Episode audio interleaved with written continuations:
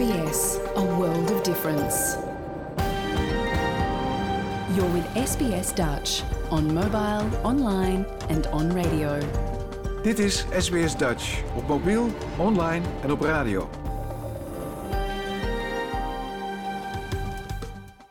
Graag erkennen wij de traditionele eigenaren en verzorgers van het land, van waar we vandaag SBS Dutch uitzenden, en uiten we ons respect aan de Camaragal mensen van de Kurungay Nation en hun ouderlingen uit het heden en het verleden. Ook kennen we de traditionele eigenaren van alle Aboriginal en Torres Strait Islander landen, van waar u vandaag naar ons programma luistert.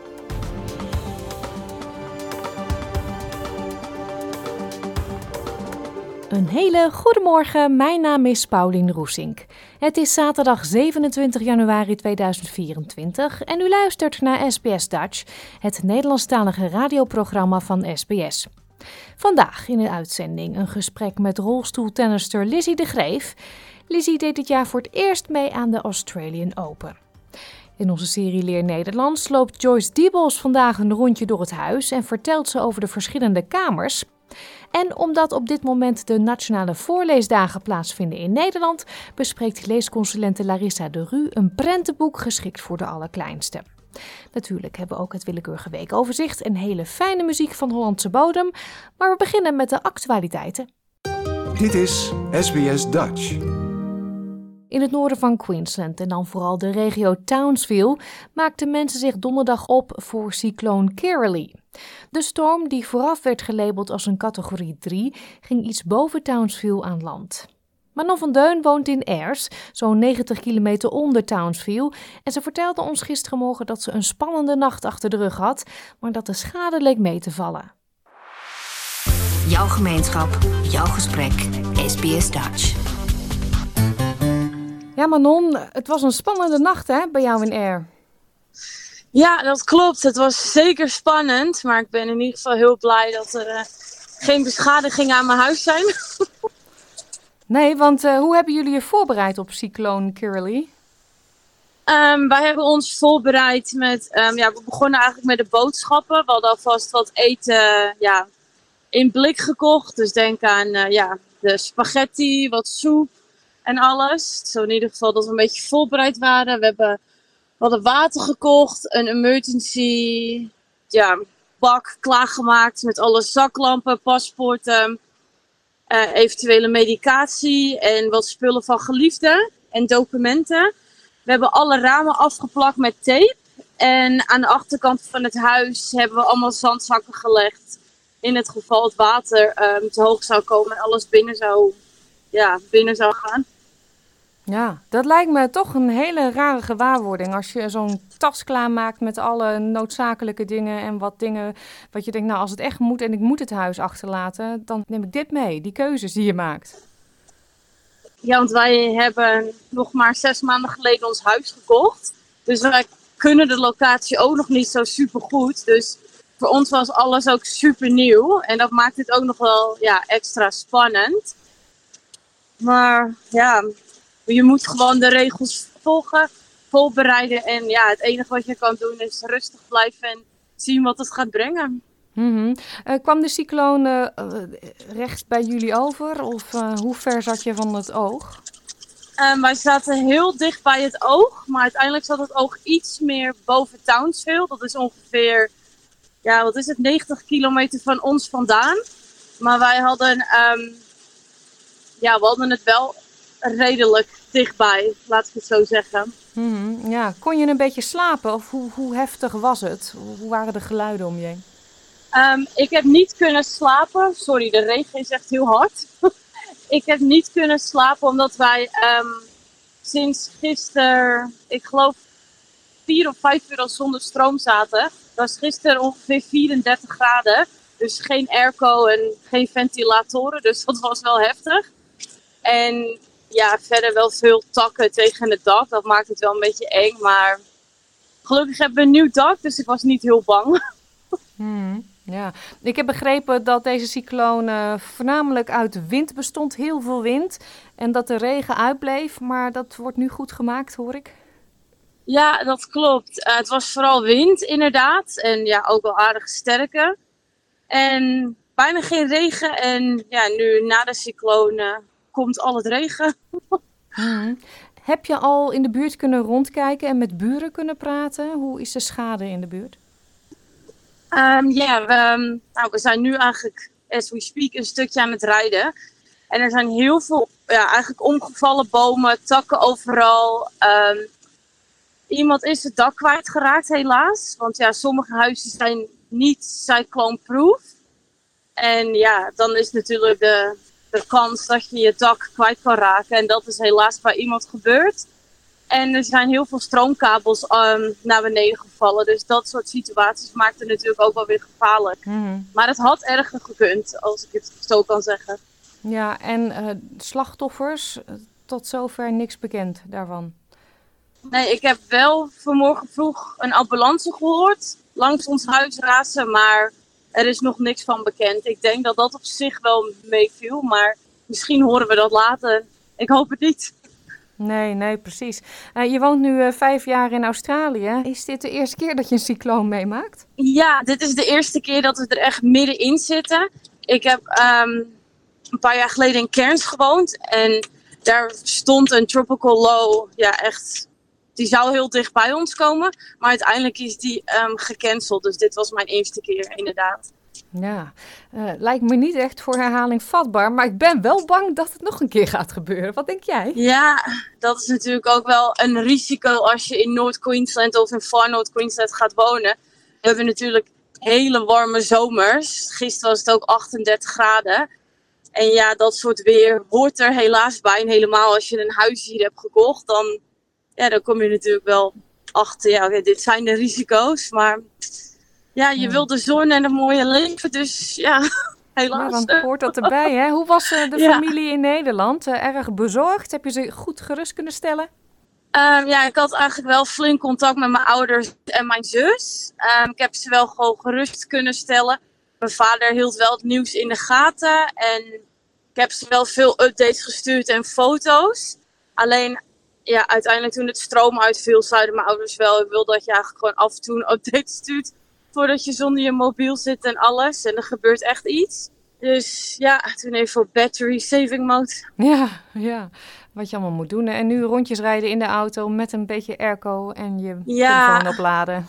Ja, klopt. We zijn even telefoon opladen. enige wat stroom had is een dorp hiernaast. Dat heet Home Hill. En de benzinepomp had daar nog warme broodjes. Dus we dachten, we gaan toch even even een stukje rijden en een uh, sausage roll halen. Ja, nou doe wel voorzichtig hè, want je weet niet wat er nog naar beneden komt. Wat er uh, ja, niet meer stabiel nee, staat zeker. qua bomen.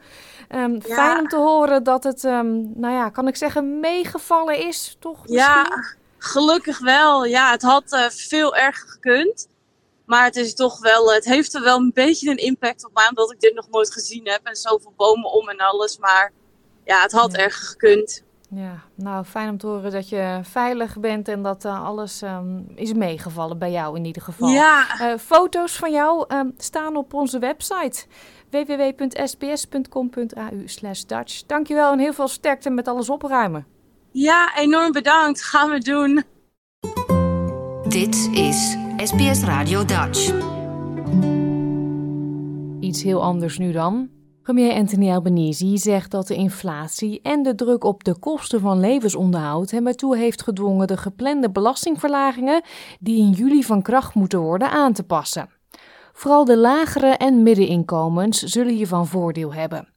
De controversiële fase 3 belastingverlagingen werden in 2018 bij wet ingevoerd. Maar Albanese zegt dat de economische situatie heel anders is dan vijf jaar geleden en dat de wijzigingen ten goede zullen komen aan miljoenen Australiërs met een bescheiden inkomen. SBS Dutch, woensdag en zaterdag om 11 uur ochtends of online op elk gewenst tijdstip.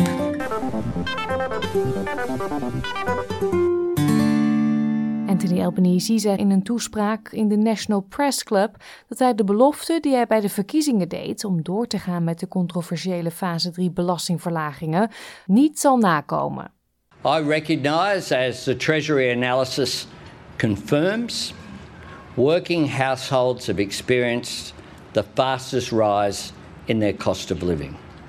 That's why over summer I asked Treasury and Finance to present us with options to help people with their cost of living, whilst importantly continuing the fight against inflation. Australians are looking for more help. Australians deserve more help, and today I can confirm that more help is on the way. Vanaf 1 juli zouden de belastingverlagingen, zoals in 2018 vastgelegd in de wet, het meest ten goede komen aan de hogere inkomens. Zo zouden mensen met een jaarlijks inkomen van 200.000 dollar of meer te maken krijgen met een belastingvoordeel van 9000 dollar per jaar. De premier zegt dat de Labour Caucus na een bijeenkomst eerder deze week heeft ingestemd met de veranderingen om de voordelen van de belastingverlagingen te herverdelen ten gunste van de lage en middeninkomens. Our government will deliver a tax cut for every single Australian taxpayer.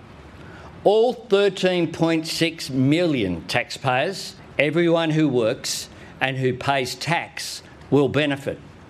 This is a plan for Middle Australia that delivers for every Australian taxpayer right up and down the income ladder, helping with the cost of living, nourishing aspiration, and boosting participation.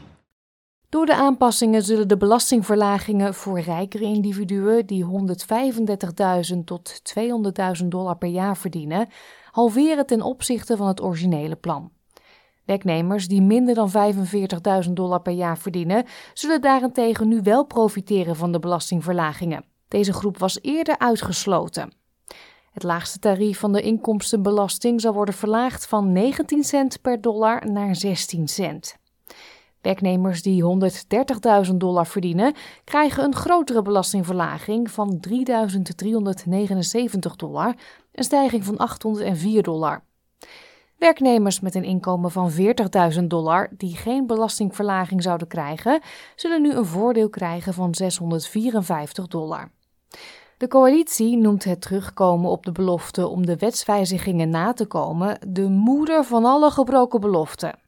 Oppositieleider Peter Dutton zegt dat hij de details van de aanpassingen wil bekijken voordat hij besluit of de coalitie de vernieuwde belastingverlagingen van Labour zal intrekken. There are more questions than answers out of what the Prime Minister said today, uh, and we want to see all of that detail and understand whether he's lying or telling the truth in relation to some of the assumptions. And you can't believe a word that he says. So I want to understand from Treasury whether it's inflationary, because if it is inflationary, as many independent economists are pointing out, his announcement today will lead to higher interest rates, or at the very least, interest rates remaining higher for longer. In zijn toespraak onder de naam Middle Australia voor de National Press Club zei premier Albanese dat de economische situatie vandaag de dag heel anders is dan vijf jaar geleden, toen die belastingverlagingen bij wet werden ingevoerd. Australians have been living through the economic aftershock of the pandemic, the first recession in three decades, and the ongoing, far reaching consequences of Russia's invasion of Ukraine.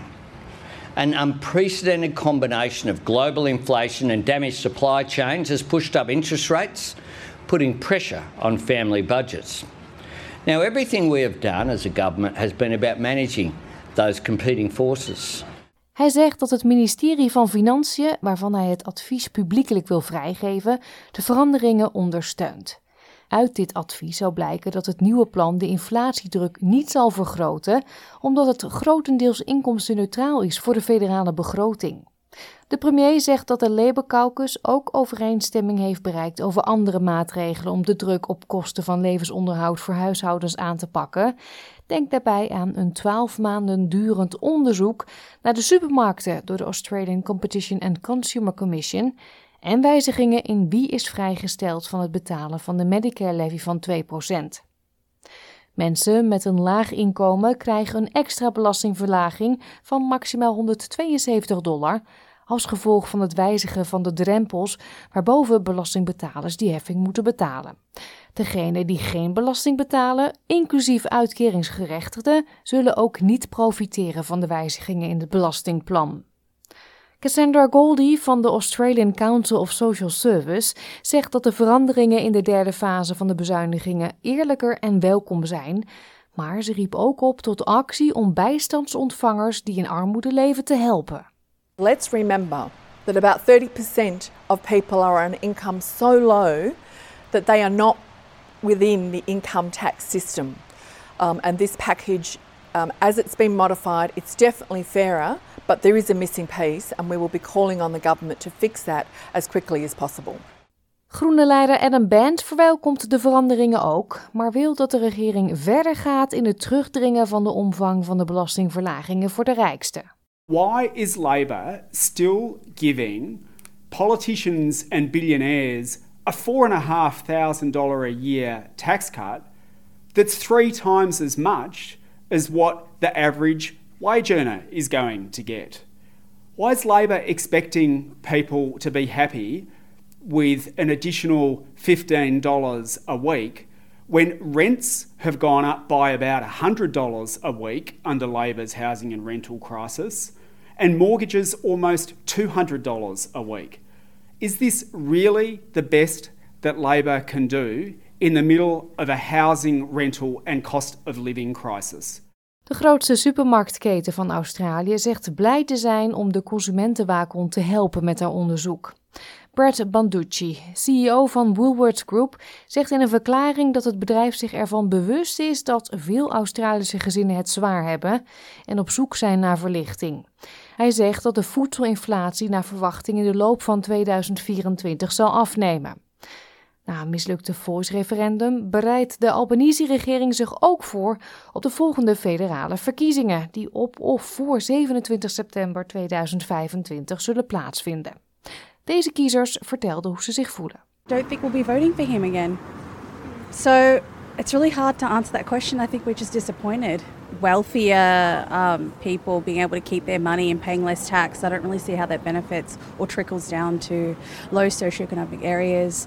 People who are just trying to survive, like um, the cost of living right now. I just, for me, my concern more so is how it's going to impact low socioeconomic areas. I don't think he was given much of a fair deal uh, to begin with, but yeah, starting from a low bar, so yeah, small improvements, but not enough. Yeah, people are desperate for cost of living relief, and the uh, new stage three cut, tax cuts will definitely uh, deliver that. That's all very well, but what are they doing about the corporations and the multinationals which are paying no tax?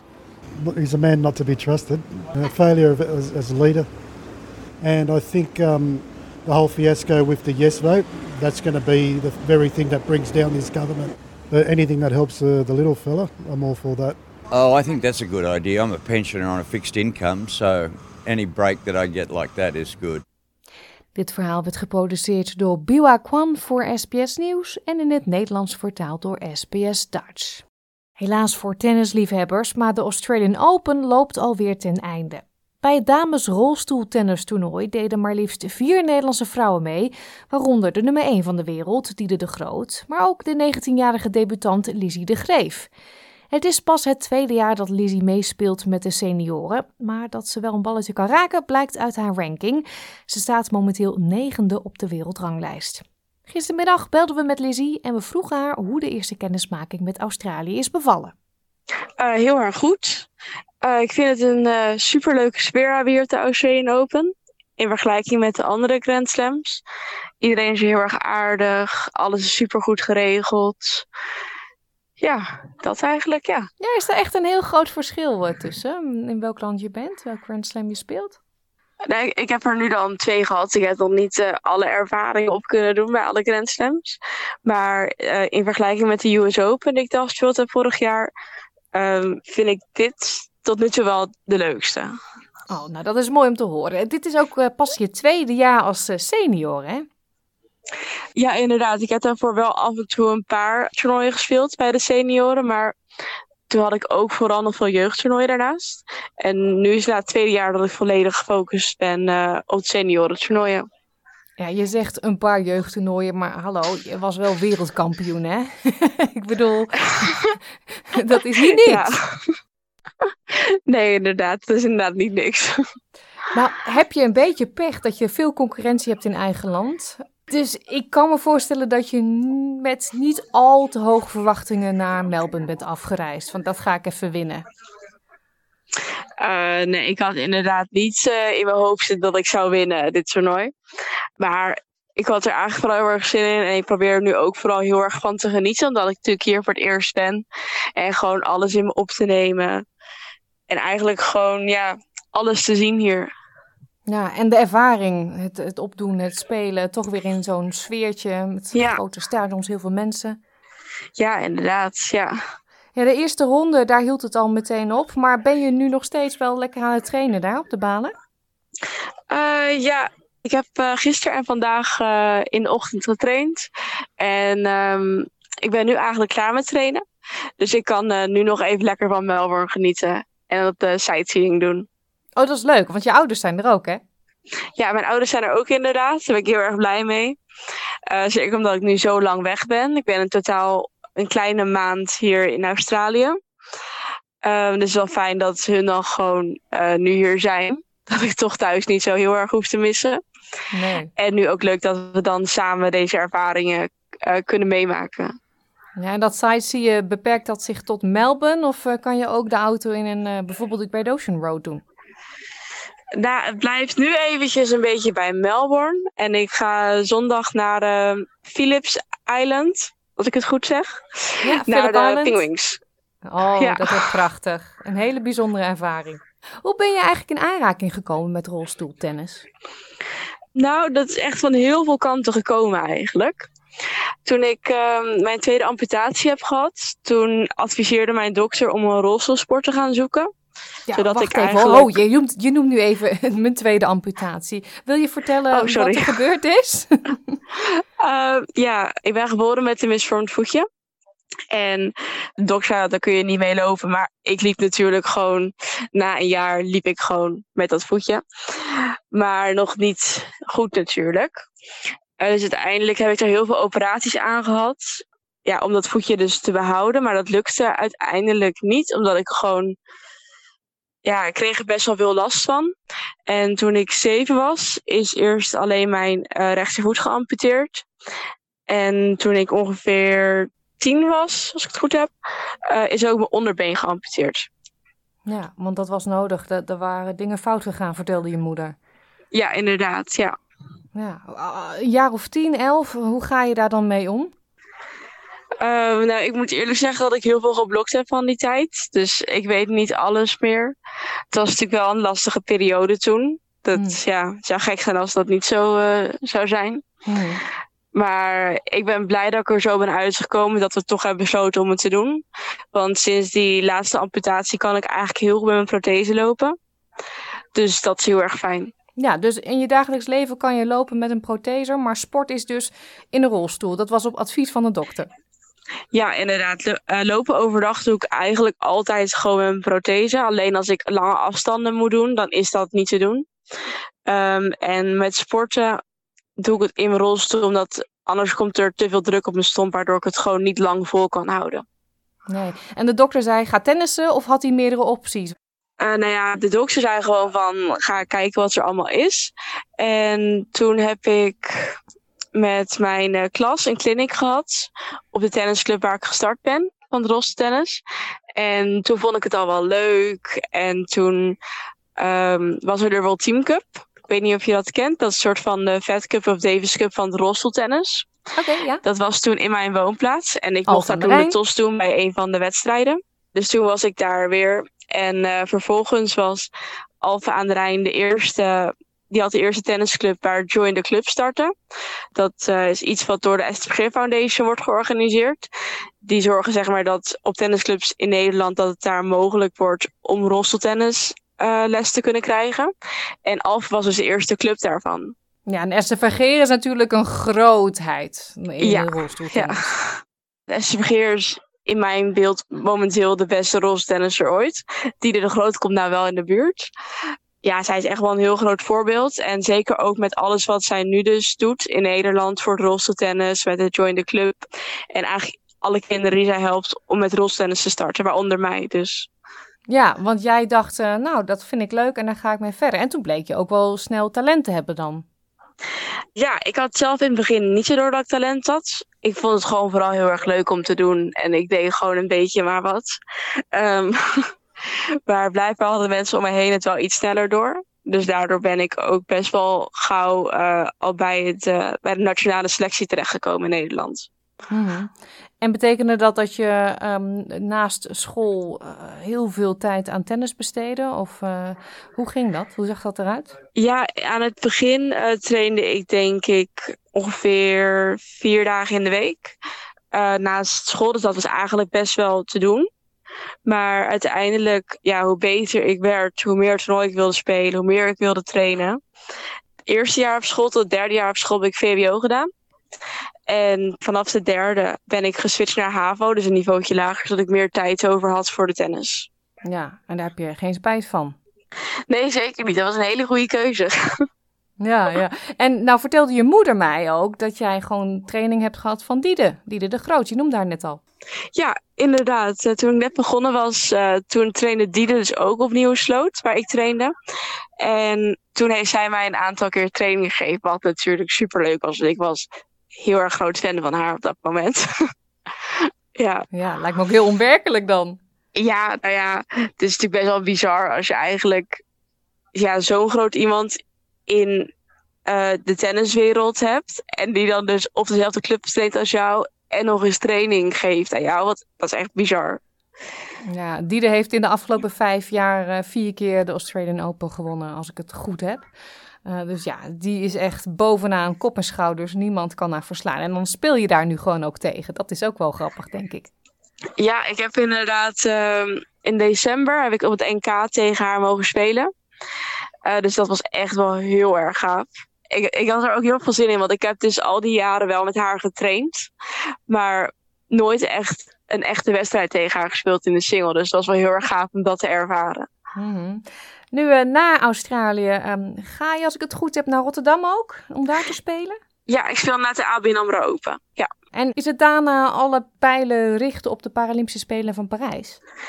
Uh, ja, het wordt nu inderdaad gewoon zoveel mogelijk toernooien, maar wel met een bepaald logica erachter. Niet als een gek toernooi gaan spelen, maar gewoon zoveel mogelijk toernooien spelen om punten te halen voor de Spelen. Zodat ik mij kan kwalificeren, ja. Ja, want je staat in de top 10 toch, van op de wereldranglijst, nummer 9? Uh, ja, ik sta uh, nu nummer 9 als ik het goed heb. Maar dan ben je niet automatisch geplaatst? Uh, nee, volgens internationale richtlijnen zou ik heel makkelijk geplaatst zijn.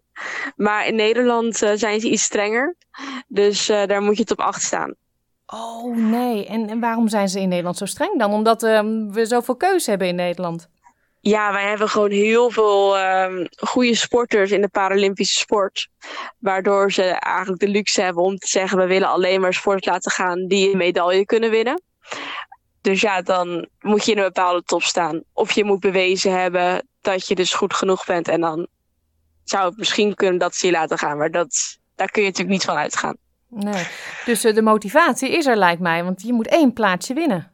Ja, die is er zeker inderdaad. En bij tennis blijft het ook altijd spannend. Want je moet elk jaar weer je punten verdedigen op een toernooi.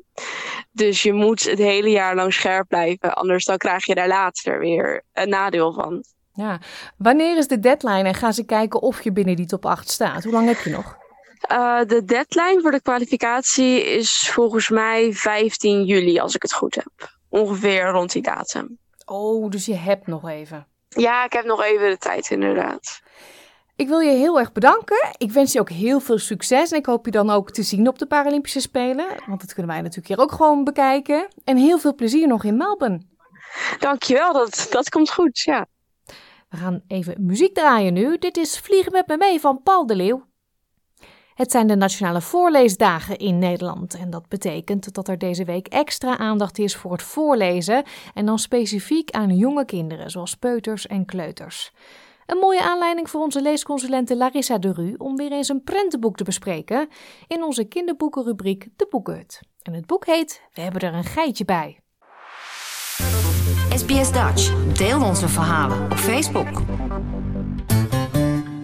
Het zijn weer de Nationale Voorleesdagen in Nederland, hè Larissa? Ja, dat klopt. Daar zitten we middenin. En... Betekent dat drukke tijden bij jullie in de bibliotheek? Ja, absoluut. Ja, en het zijn natuurlijk hele mooie tijden om bezig te zijn met de kinderen van 0 tot 6, zeggen we altijd. Kinderen die nog niet zelf kunnen lezen. Dus ja, we hebben ook al hartstikke leuk het Nationaal Voorleesontbijt gehad. Super veel kinderen weer in de bibliotheek. En uh, ja, hier is dat echt altijd wel een groot ding naast de Kinderboekenweek. Ja, want hoe gaat dat met het voorlezen in Nederland? Um, ja, nou ja, ik blijf altijd graag positief. Ik denk dat op deze leeftijd, dus de kinderen die nog niet zelf kunnen lezen, wordt er echt nog wel door veel mensen voorgelezen. Helaas door veel mensen ook niet. Uh, maar ik blijf altijd zeggen, ja, blijf gewoon zo lang mogelijk voorlezen. Want het is zo goed voor zoveel dingen. Maar ja, de campagne is niet voor niks. Er mag altijd meer aandacht voor zijn. Ja, en je noemde net ook al de Kinderboekenweek. Dat is natuurlijk uh, een heel groot en bekend uh, fenomeen in Nederland. Daar hangt altijd een thema aan. Is het dan met de voorleesdagen ook zo? Nee, de voorleesdagen hebben altijd uh, het prentenboek van het jaar. Die wordt altijd gekozen. En ja, die staat helemaal in het zonnetje. Als je tijdens de Nationale Voorleesdagen kinderboeken koopt, dan krijg je er ook een speciale mini-editie van dat prentenboek van het jaar bij cadeau. En voor de rest is er een prentenboeken top 10. Uh, eigenlijk een soort van handreiking van hey, dit zijn leuke boeken. Kijk daar eens naar voor scholen en peuterspeelzalen. Uh, ja, zijn er ook altijd uh, activiteiten bij bedacht. En sinds een paar jaar is de prentenboeken top 10 een mix van peuterboeken en kleuterboeken. En dat was vroeger alleen kleuterboeken. Oké, dus het, al wat jonger kunnen we beginnen dan. Ja, en dat heeft heel erg te maken met uh, nou ja, dat er ook gewoon echt het onderzoek blijkt hoe uh, jonger je bezig bent met die boeken.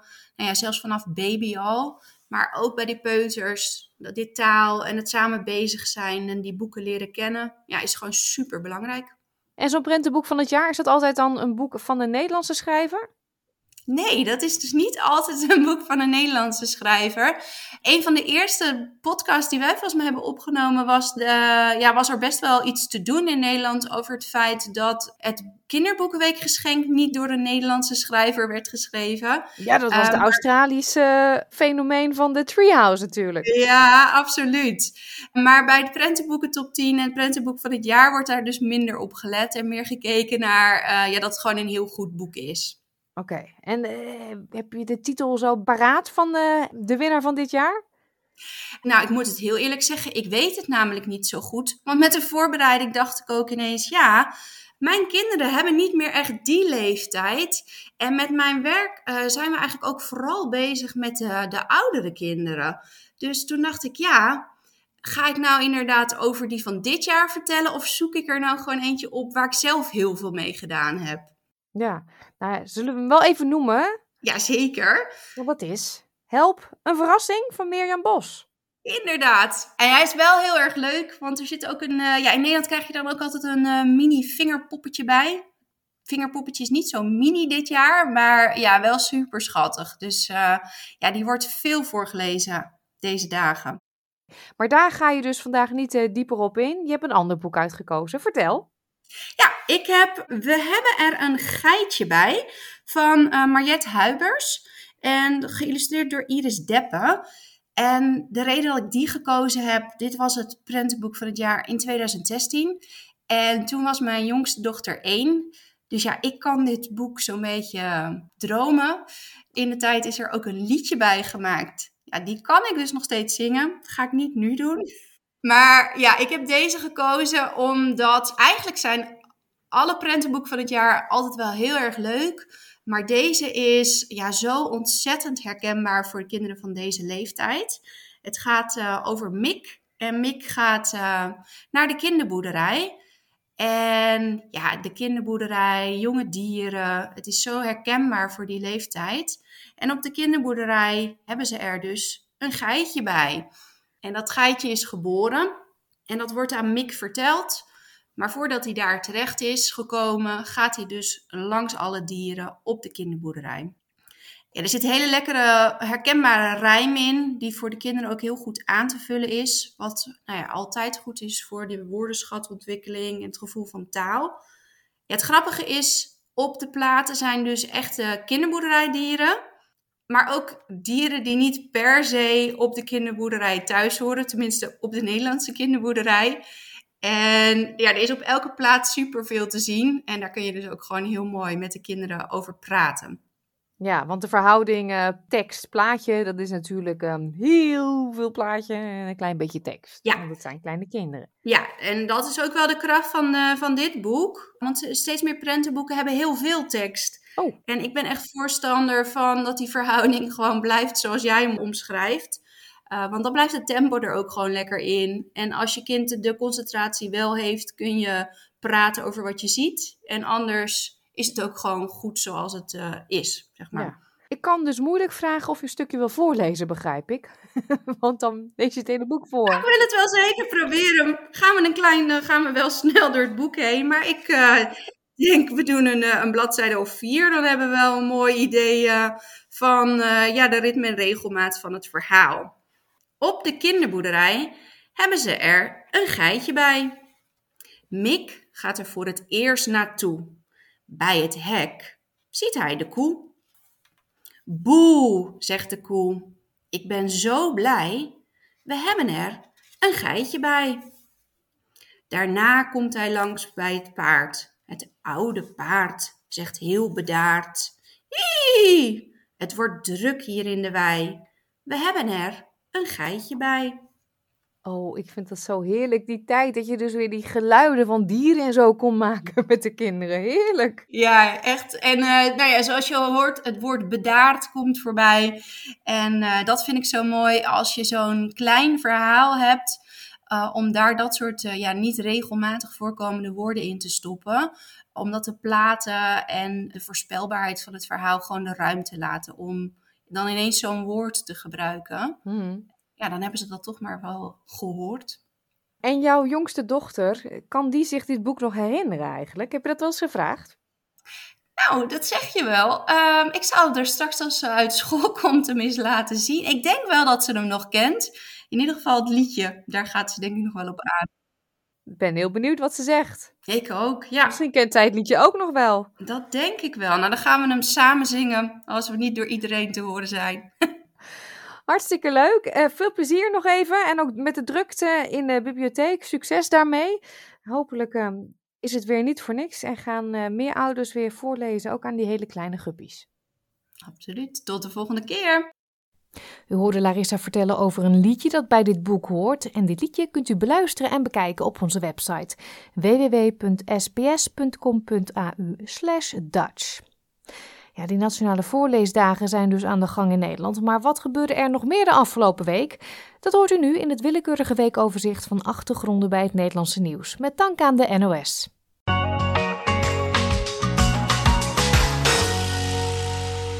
Joost Klein heeft de Popprijs 2023 gewonnen. De prijs, een geldbedrag van 10.000 euro en een beeldje van Theo Makai, werd vorig weekend uitgereikt op het festival Eurosonic Noorderslag in Groningen. De prijs wordt jaarlijks uitgereikt aan de band of artiest die in het afgelopen jaar de meeste impact heeft gehad binnen de Nederlandse popmuziek. U hoort een stukje uit de speech van de Friese rapper nadat hij de prijs in ontvangst had genomen. Ik ben Joost Klein. Hallo iedereen. Allereerst ben ik heel erg dankbaar dat ik eindelijk op een Wikipedia-pagina mag staan met Spinvis en de jeugd van tegenwoordig. Ik wil dit moment ook gebruiken om je te vertellen dat je niet alleen bent. Jarenlang spoken de hele nare dingen door mijn hoofd. En ik heb gelukkig mijn muziek gevonden. Samen met Tanto Beats heb ik, hebben wij onze muziek gevonden om uh, hopelijk wat meer dingen bespreekbaar te maken. Ja, Jos Klein, die naam zegt u misschien nog niet zoveel, maar hij is ook de artiest die Nederland dit jaar zal vertegenwoordigen op het Eurovisie Songfestival, dat dit jaar zal plaatsvinden in Zweden. In steenmeel, oftewel gemalen stukken rots, zit kalium, calcium en magnesium. Deze mineralen werden afgelopen week met helikopters uitgestrooid boven vier Limburgse bosgebieden. Michael van Roosmalen van het Limburgs Landschap legt aan NOS-verslaggever Edwin van den Berg uit waarom. Op dit moment het grote probleem natuurlijk in onze bosbodems is, is dat die sterk verzuurd zijn. En door die verzuring zijn heel veel voedingsstoffen zijn weggelekt naar de diepe ondergrond. Die zijn niet meer opneembaar voor de planten. Ja, en dan komen de planten komen dan tekort. Ja, en dat, dat zien we vooral dus in, in dit deel? Ja, dat zie je vooral in dit deel, ja. We gaan dit jaar op vier locaties aan het werk. En die locaties zijn van tevoren allemaal heel nauwkeurig bemonsterd. Om er in ieder geval er zeker van te zijn dat we weten waar, wat we moeten doen om eh, de bodem daar weer gezond te krijgen. En hier zitten zoveel mineralen in, calcium, Kalium en magnesium. waar de grond baat bij heeft. Absoluut. Die bosbodem die is eigenlijk helemaal niet meer gezond. En om die weer gezond te krijgen, zodat de bomen ook sterk zijn, eh, hebben we dit gewoon nodig om die bosbodem weer te verbeteren. Deze week ging de rechtszaak tegen de verdachte van de moord op misdaadjournalist Peter R. de Vries voor de tweede keer van start. In 2022 al eiste het OM levenslang tegen verdachte Delano G. en Camille E., die beide ontkennen de moord hebben gepleegd, maar vlak voor de uitspraak werd het vonnis uitgesteld. Er waren nieuwe getuigenverklaringen aan het dossier toegevoegd en ook werden er nieuwe verdachten opgepakt. Even later werd besloten door de rechtbank dat het hele proces over moest, omdat een van de rechters ging emigreren. Kelly en Royce de Vries, de kinderen van Peter kozen ervoor om niet opnieuw hun verklaring voor te lezen. In plaats daarvan werd een videoopname vertoond van een verklaring van anderhalf jaar geleden. Wel richtten ze zich rechtstreeks tot de verdachte. Mijn moeder, Kelly en ik beseffen ons dat één ding wel fundamenteel anders is. Anderhalf jaar terug spraken wij, spraken wij nog tegen twee verdachten: Delano en Camille. Wij richten ons nog steeds tot hen, tot jullie twee. Maar ook tot de zeven andere verdachten die hier nu voor ons zitten. De gesprekken over een nieuw kabinet zitten erop voor deze week. En er wordt gewerkt aan teksten, zo vertelde informateur Ronald Plasterk de wachtende pers. Ook door de partijen PVV, NSC, VVD en BBB zelf. Het was een eh, mooie dag. We hebben hard gewerkt en eh, sowieso een hele week, eh, eh, vier dagen achter elkaar eh, intensieve gesprekken gehad. Ver gekomen? Sorry? Zijn jullie ver gekomen? Nou, dus er zit beweging in. Dus we hebben nog twee weken, maar goed, het moet natuurlijk ook allemaal nog opgeschreven en dan vervolgens weer, weer goedgekeurd worden. En, en, en men moet het eens worden. Hè, dus, en dat is pas zover als het zover is. Gaat het lukken binnen die twee weken of wordt het krapjes? Ik, ik ga daar, ik- mijn, mijn, eh, mijn, mijn rol is om daar optimistisch in te zijn. Oh, de tijd is, staat vast. Dus Ja. het, het, wat er moet gebeuren, moet dan klaar zijn. Dus, Maar nu zijn jullie natuurlijk ongeveer vier dagen per week hiermee bezig. Ja. Moet dat opgeschaald worden of gaat het wel lukken zo? Nou, weet u, het, het is eh, vier dagen per week, maar morgen gaan we natuurlijk ook weer aan de gang met teksten. Dus ga, ga ik zelf en het team gaat er weer aan werken. Anderen hebben ook eh, klussen die ze moeten doen, ook op dat punt. Dus eh er wordt is heel hard huiswerk. gewerkt. Ja, er is huiswerk. Als u zegt ik en anderen werken aan teksten, is dat dan het, aan de kant van de informateur of ook aan de kant van de partijen? Allebei. Tot zover dit willekeurige weekoverzicht met dank aan de NOS.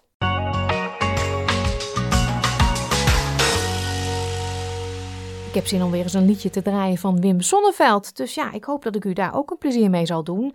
Want dit is de Tea Room Tango. Iedere week zenden we hier bij SBS Dutch op zaterdag een miniles Nederlands uit, waarmee we mensen kennis laten maken met onze mooie moedertaal. Joyce Diebels van Dutch with Joyce loopt dit keer denkbeeldig een rondje door het huis en vertelt de namen van alle kamers die ze tegenkomt.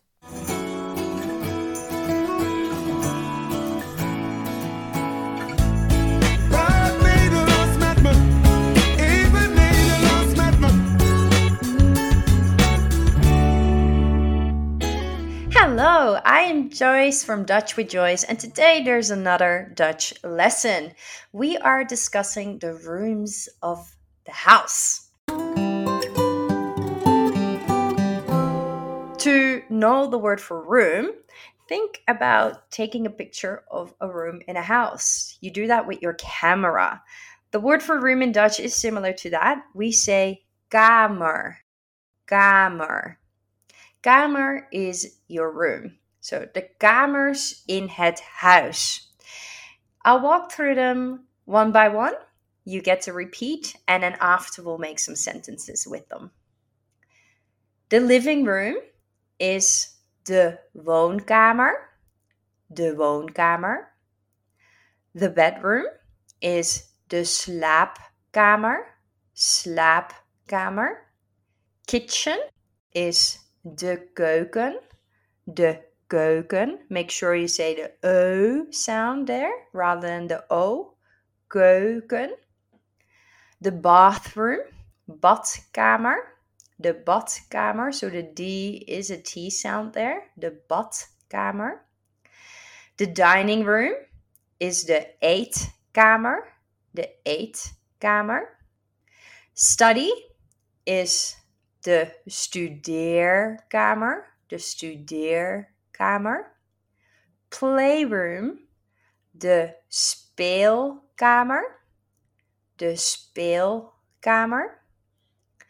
The hallway is de gang.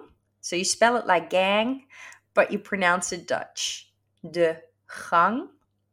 The attic, de zolder. De zolder. The basement, de kelder. De kelder. And the garden, de tuin. So not town, like a city and a town, but again, more the ow sound there. So you can use town as a reference, but with an ow sound. De tuin. All right, those are the rooms and town of the house. So let's practice these rooms of the house with some sentences. Again, I'll put them in a random order so you can remember the rooms better. Also, as a kind of reference here, in Dutch, we mostly tell what we're doing in a room.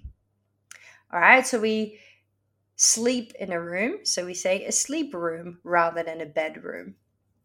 And we bathe in a room, so we use it a bathing room rather than a bathroom, though they are the same etc. So that is a really good um, reference to use. Let's start. Ik kook in de keuken. Ik kook in de keuken. Ik speel met een bal in de speelkamer. Ik speel met een bal in de speelkamer. Ik werk aan de computer in de studeerkamer. Ik werk aan de computer in de studeerkamer.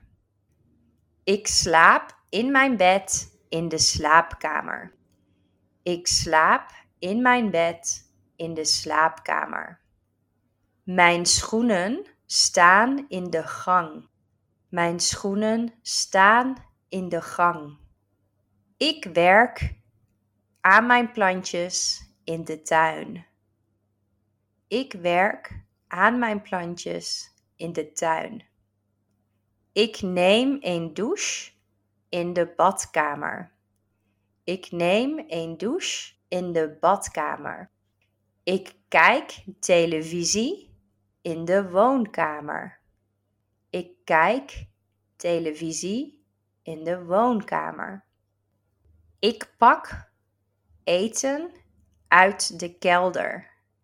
Ik pak eten uit de kelder. Ik eet mijn diner in de eetkamer. Ik eet mijn diner in de eetkamer. Ik doe mijn was op zolder. Ik doe mijn was op zolder. How did you go in repeating and guessing these sentences? I hope you did well. Keep on practicing with the sentences online whenever you need to. And until next time. Doei!